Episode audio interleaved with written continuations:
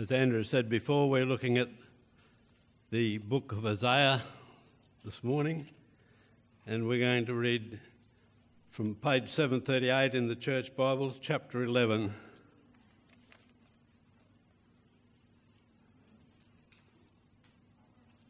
When Israel was a child, I loved him, and out of Egypt I called my son. But the more they were called, the more they went away from me. They sacrificed to the Baals, and they burned incense to images.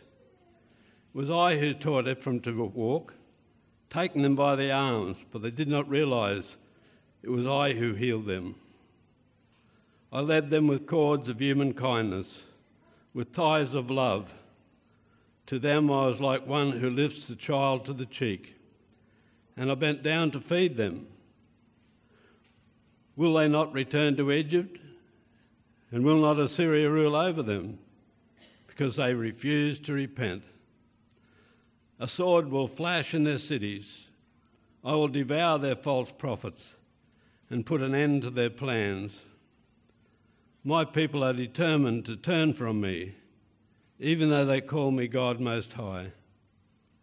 I will by no means exalt them. How can I give you up, Ephraim? How can I hand you over, Israel? How can I treat you like Admah? How can I make you like Zeboim? My heart has changed within me. All my compassion is aroused. I will not carry out my fierce anger, nor will I devastate Ephraim again, for I am God and not a man, the Holy One among you. I will not come against their cities. They will follow the Lord. He will roar like a lion. When he roars, his children will come trembling from the west. They will come from Egypt, trembling like sparrows, from Assyria fluttering like doves. I will settle them in their homes, declares the Lord. Ephraim has surrounded me with lies, Israel with deceit, and Judah is unruly against God, even against the faithful Holy One. Amen. May God add his blessing to this reading from his word.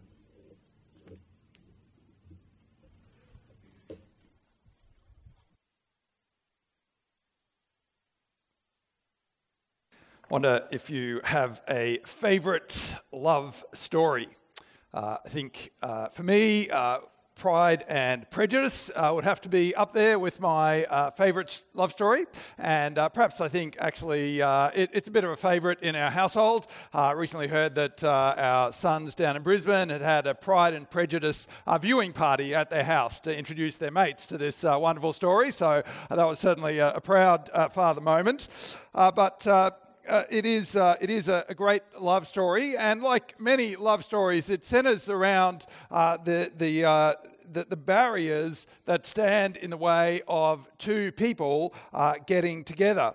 If you're not familiar with the story, uh, in Pride and Prejudice, the barriers of the two people getting together, Miss Elizabeth Bennet and Mr. Fitzwilliam Darcy, the barriers are, well, as the title of the book suggests, pride and prejudice. Their own pride and prejudice, and those around them. On, on the one side, uh, Elizabeth uh, is prejudiced against Mr. Darcy because he's a very stand, seems to be a very standoffish person, and she hears these terrible rumours about things that he's done, and she believes them, and so she's prejudiced against him. On the other side, uh, Mr. Darcy is proud uh, he's proud of his position as a very wealthy man, and he looks down on Elizabeth because of her less wealthy and socially awkward family. And so these are the barriers to these two uh, people getting together.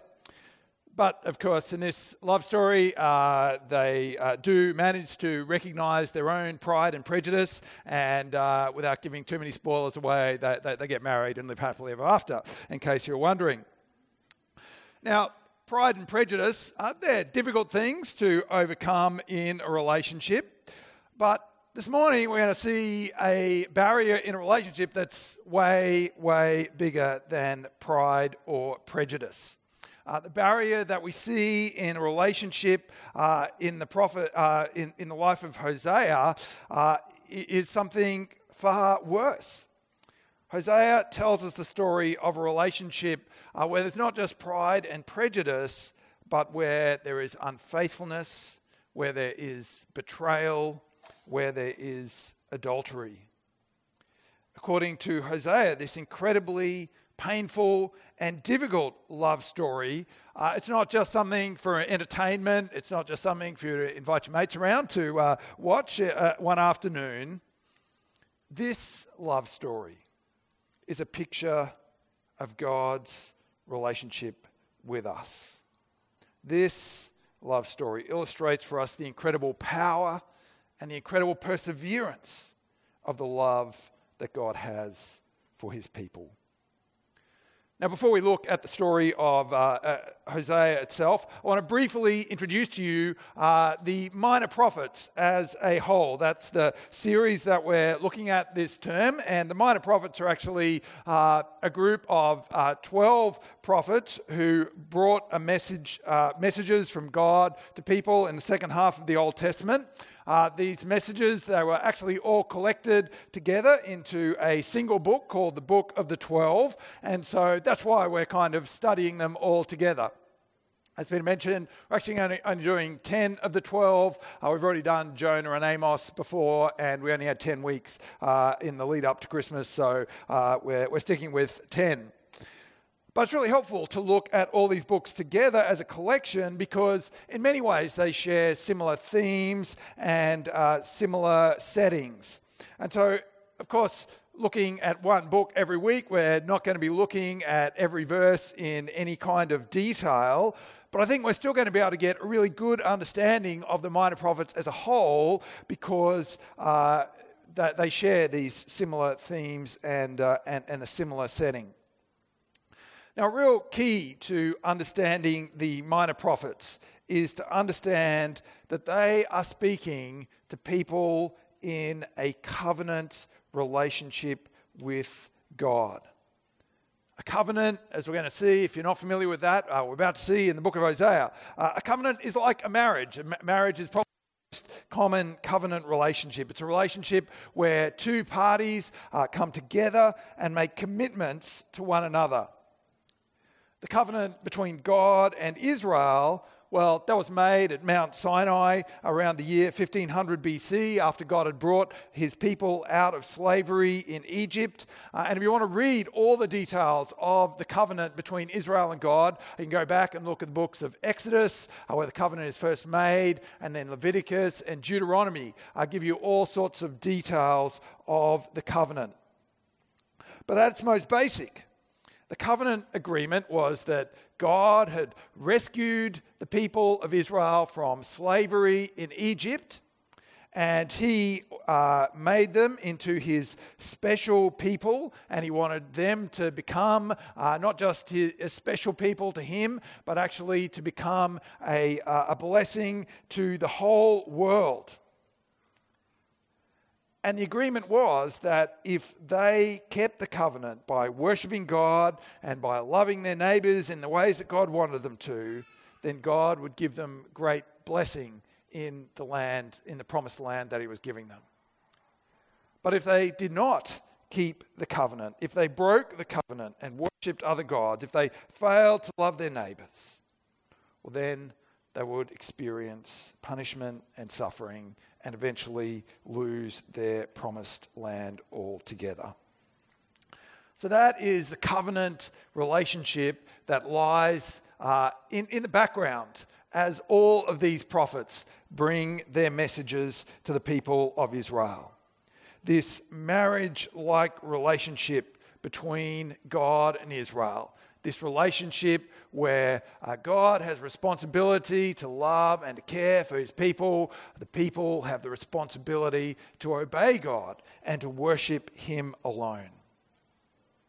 Well, as we come to the book of Hosea, we fast forward about 800 years uh, from that uh, original covenant making wedding at Mount, uh, at Mount Sinai. Uh, there's uh, a timeline. Oh, lost my timeline. Oh, there we go. Sorry, we're working together here with the uh, me and the guy at the back. Uh, so, um, so there's a bit of a, a timeline of the uh, of the the minor prophets as a whole. Uh, you can see that uh, as the prophets are bringing their messages, the kingdom of Israel has split into two. Uh, that was around 930 BC. Uh, there's a northern kingdom uh, called Israel. Uh, they were the breakaways that they left behind uh, the rest of the people and, and went to form their, their own kingdom. Uh, but it was actually 10 of the 12 tribes of Israel are there in Israel. And then in the, uh, in the, the original kingdom, that was the kingdom of King David and the kingdom where Jerusalem is, that is the kingdom of Judah, and that is the, the southern kingdom that is called Judah. Now, Hosea, uh, you can see him there on the diagram, hopefully. Uh, he's prophesying about 740 BC, so uh, about 200 years after the kingdom splits uh, into Israel and, uh, and Judah. He's mainly based in the north, uh, speaking to Israel, but you'll hear him refer to Judah in some of the verses as well. Now, you can see the setting of Hosea in the very first verse of the book. The word of the Lord that came to Hosea, son of Beeri, during the reigns of Uzziah, Jotham, Ahaz, and Hezekiah, kings of Judah, southern kingdom, and during the reign of Jeroboam, son of Jehoash, king of Israel, the northern kingdom. So that's the setting. That's where Israel, uh, Hosea is bringing the word of God. Well, what does Hosea have to say to the people of Israel? The message is that their covenant with him is not going well, and Hosea is to illustrate how badly the covenant is going with, uh, in a graphic way. Uh, Hosea chapter 1, verse 2. Then the Lord uh, began to speak to Hosea. The Lord said to him, Go marry a promiscuous woman and have children with her. For adulterous wife, this land is guilty of unfaithfulness to the Lord. So he married Gomer, daughter of Diblaim, and she conceived and bore a son. It's shocking, isn't it? Hosea is deliberately to go and marry someone here that he knows will be unfaithful to him.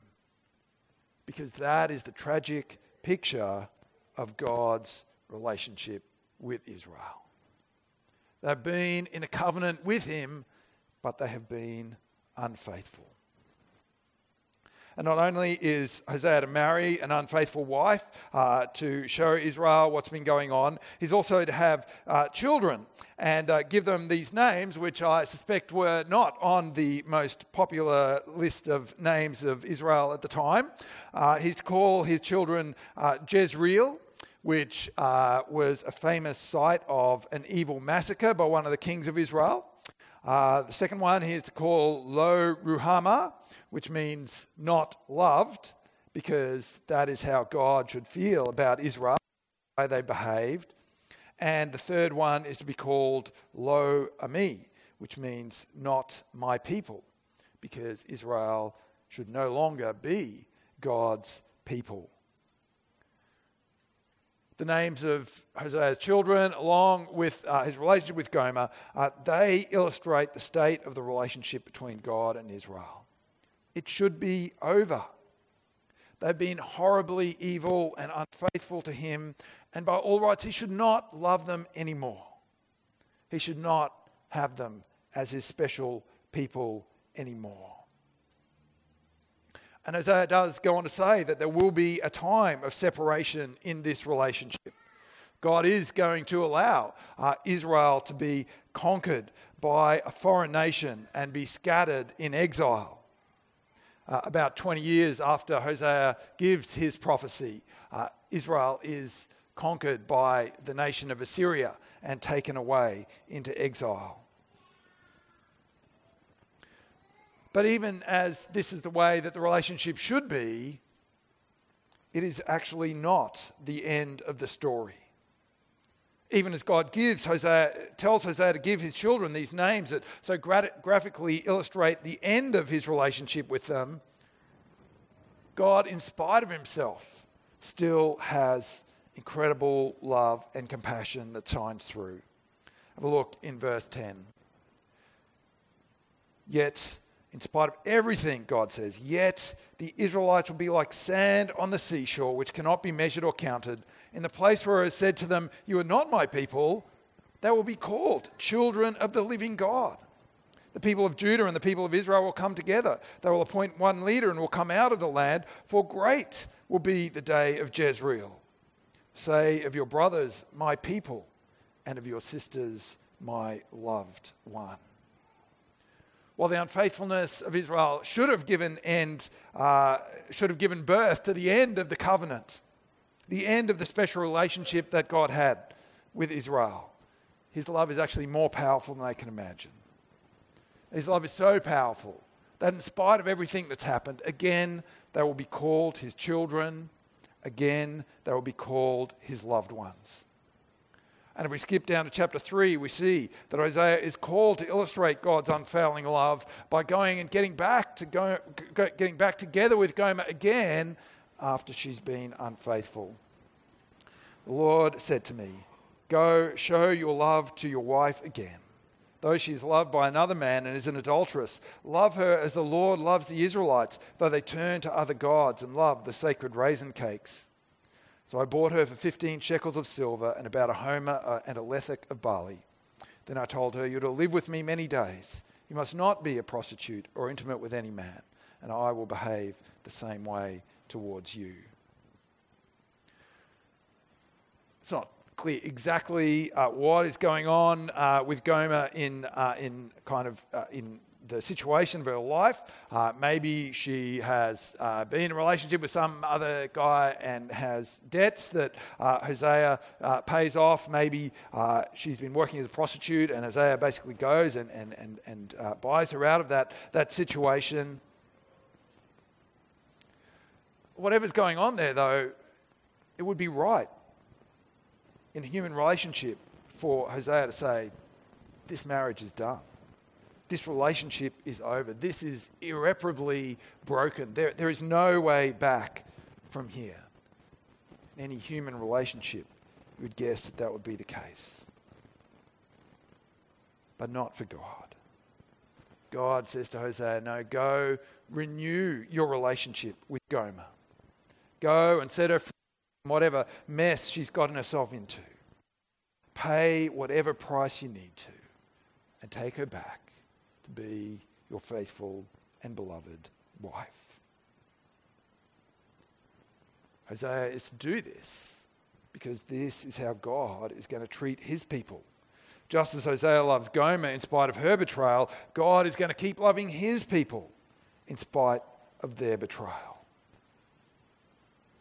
It's hard, isn't it, to think of a more kind of confronting picture that God could have chosen uh, to show his commitment to his people on the one hand, the, the illustration of the offense and the pain and the p- betrayal of the people committing spiritual adultery. On the other hand, the power and the perseverance of God's love commitment to them. This love that will not let go.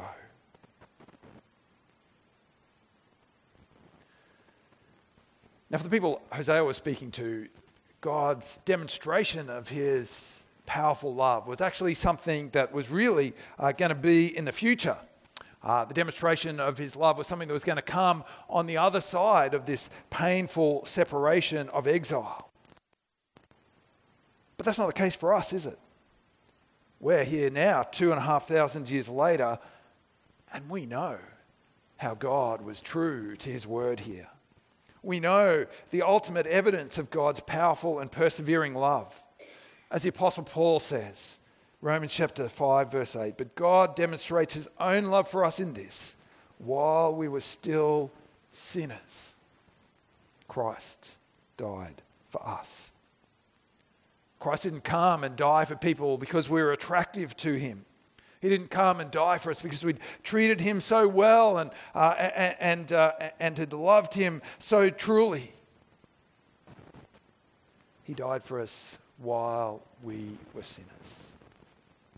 He died for us while we were like Gomer, while we were unfaithfully worshipping all kinds of idols and other gods and ignoring our Creator. And not only did Christ die for us to bring forgiveness and show his love, he welcomed us back to be God's people again. Apostle Peter says uh, in 1 Peter chapter 2 verse 10, I remember this verse from last term. Once you were not a people. Once you were lo ami. But now you are the people of God.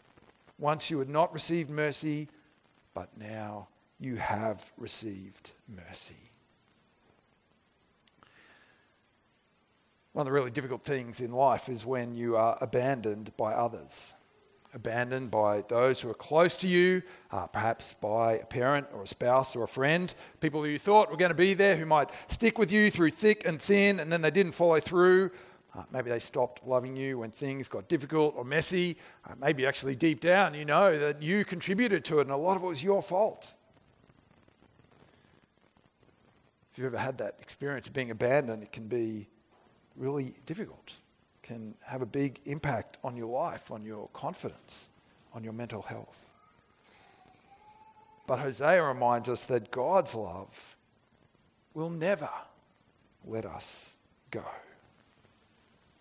However much we might have been unfaithful to Him, however much we might have turned our backs on Him and abandoned Him and worshipped other things, He will always love us. He will always forgive us. He will always be ready to say that you belong to Him. We like the words of that song that we just uh, sung before. Who am I that the highest King would welcome me? I was lost, but He brought me in. Oh, His love for me. Oh, His love for me. Who the Son sets free, I was free indeed. I'm a child of God. Yes, I am. That is the truth that we see illustrated so graphically in the story of Hosea and Homer, uh, Gomer. I hope it's something that you can find great joy and confidence in this week. That's the first three chapters of Hosea.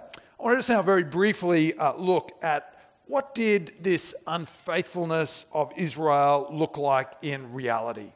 The first three chapters of the book really give us the kind of the metaphor, the illustration of what that uh, unfaithfulness was like. But what it actually look like on the ground? What were the Israelites doing uh, that was so unfaithful to God? Well, Hosea spells out this in more detail in chapters 4 to 14. And uh, perhaps uh, we can start in chapter 4, uh, verses 1 and 2. And uh, you can uh, see, we're going to look at the, this is the story of God and Israel. And uh, if you look at verses 1 and 2, uh, maybe you can pick up the echoes of the Ten Commandments in these verses. Hear the word of the Lord, you Israelites, because the Lord has a charge to bring against you who live in the land. There is no faithfulness, no love, no acknowledgement of the land. There is no only cursing, lying, and murder, stealing, and adultery. They break all bounds, and bloodshed follows bloodshed. Ten Commandments are probably the best summary of Israel's responsibility to the covenant. And sadly, God says to them, You are breaking every single one. From failing to love God with all your heart through to lying, murdering, stealing, and adultery, the Israelites have been living in a way that has turned their back on what God wanted them to do.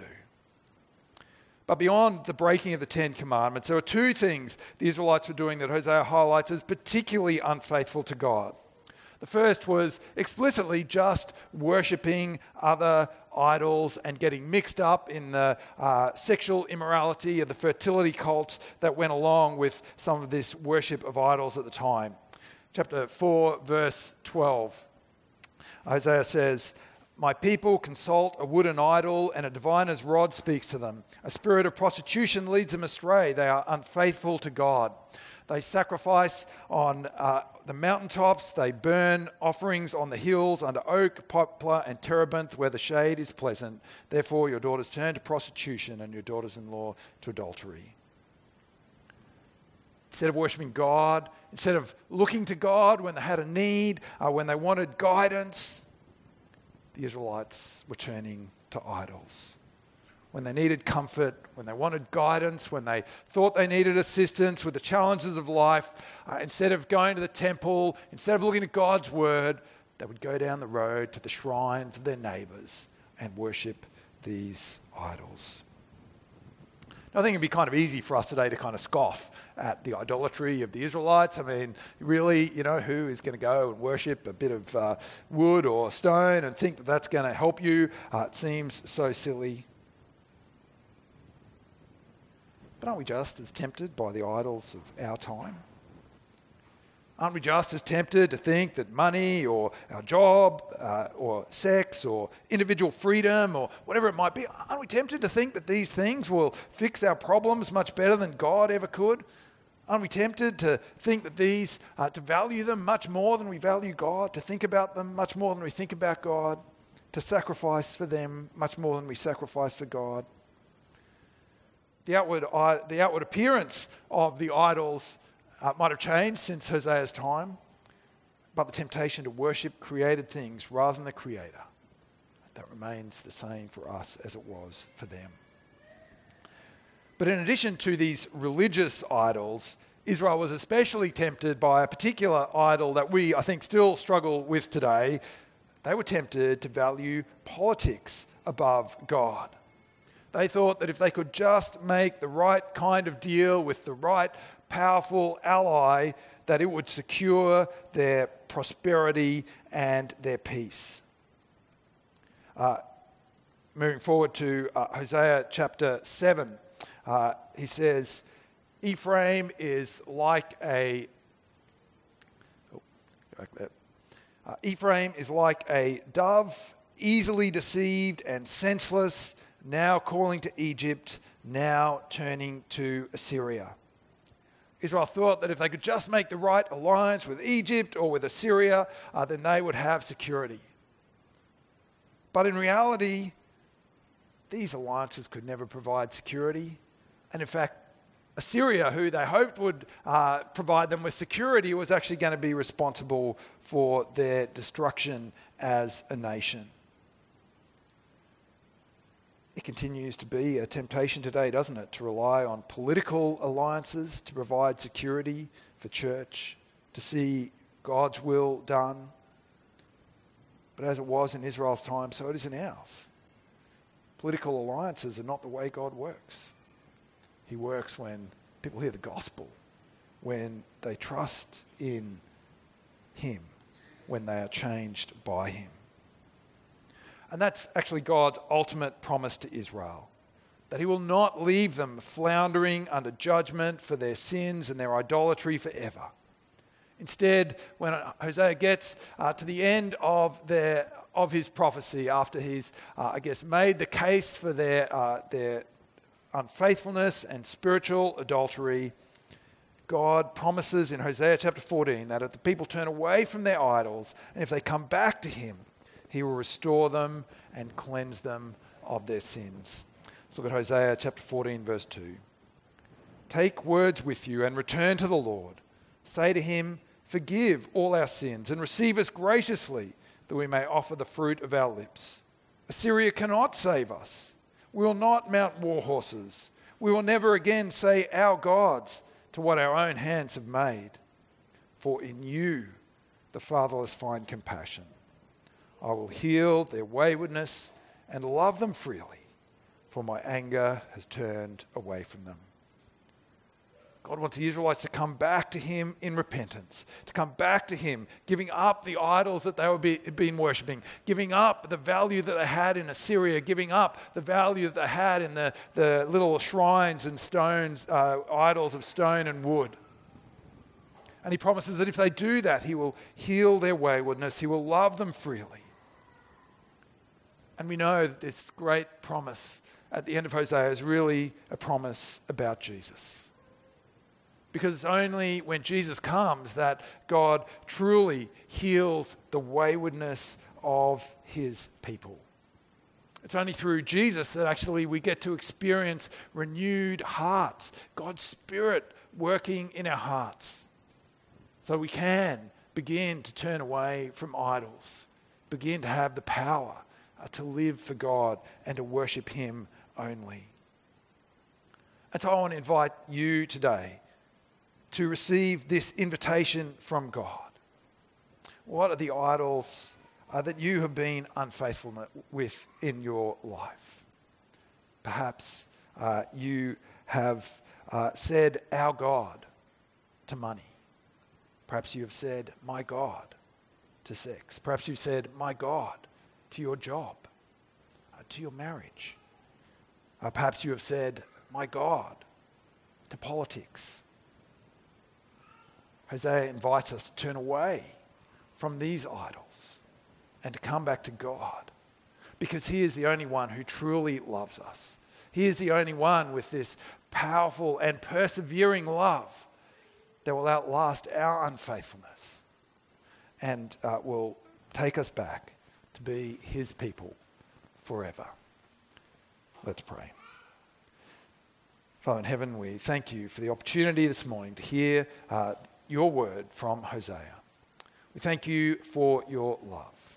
We thank you for your powerful and persevering love that takes people who deserve to be unloved and deserve to be not your people and brings us back to be your people and to be your loved ones. May we turn away from all other idols. May we value nothing as much as we value you, our God and our Saviour. And may we find ourselves secure and happy and joyful in your love. We pray in Jesus' name. Amen.